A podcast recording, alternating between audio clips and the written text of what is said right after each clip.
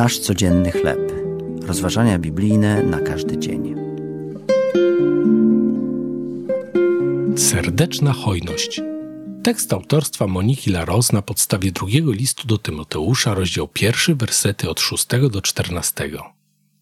Autor książek Parker Palmer w przemówieniu na inauguracji roku szkolnego zwrócił się do studentów słowami: Nie znam nikogo, kto by przed swoją śmiercią mówił: Jestem bardzo zadowolony z tego, że prowadziłem samolubne i ekscentryczne życie. Zachęcał ich, aby ofiarowali samych siebie światu z serdeczną hojnością.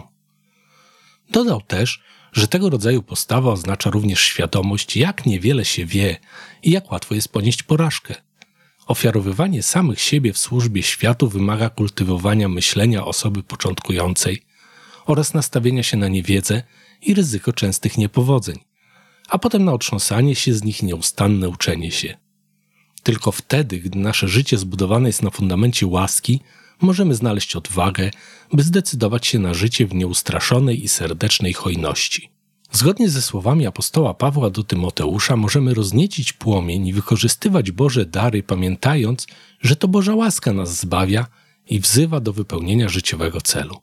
To ona dodaje nam odwagi w odpieraniu pokusy bojaźliwego życia, a w to miejsce daje nam ducha mocy, miłości i wstrzemięźliwości. Gdy upadamy, Jego łaska podnosi nas, abyśmy przez całe życie chodzili w wierze i miłości, która jest w Chrystusie Jezusie.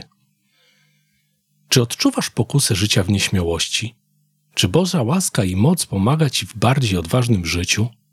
Boże, dziękujemy Ci, że nie musimy żyć w bojaźni przed porażką lub zranieniem.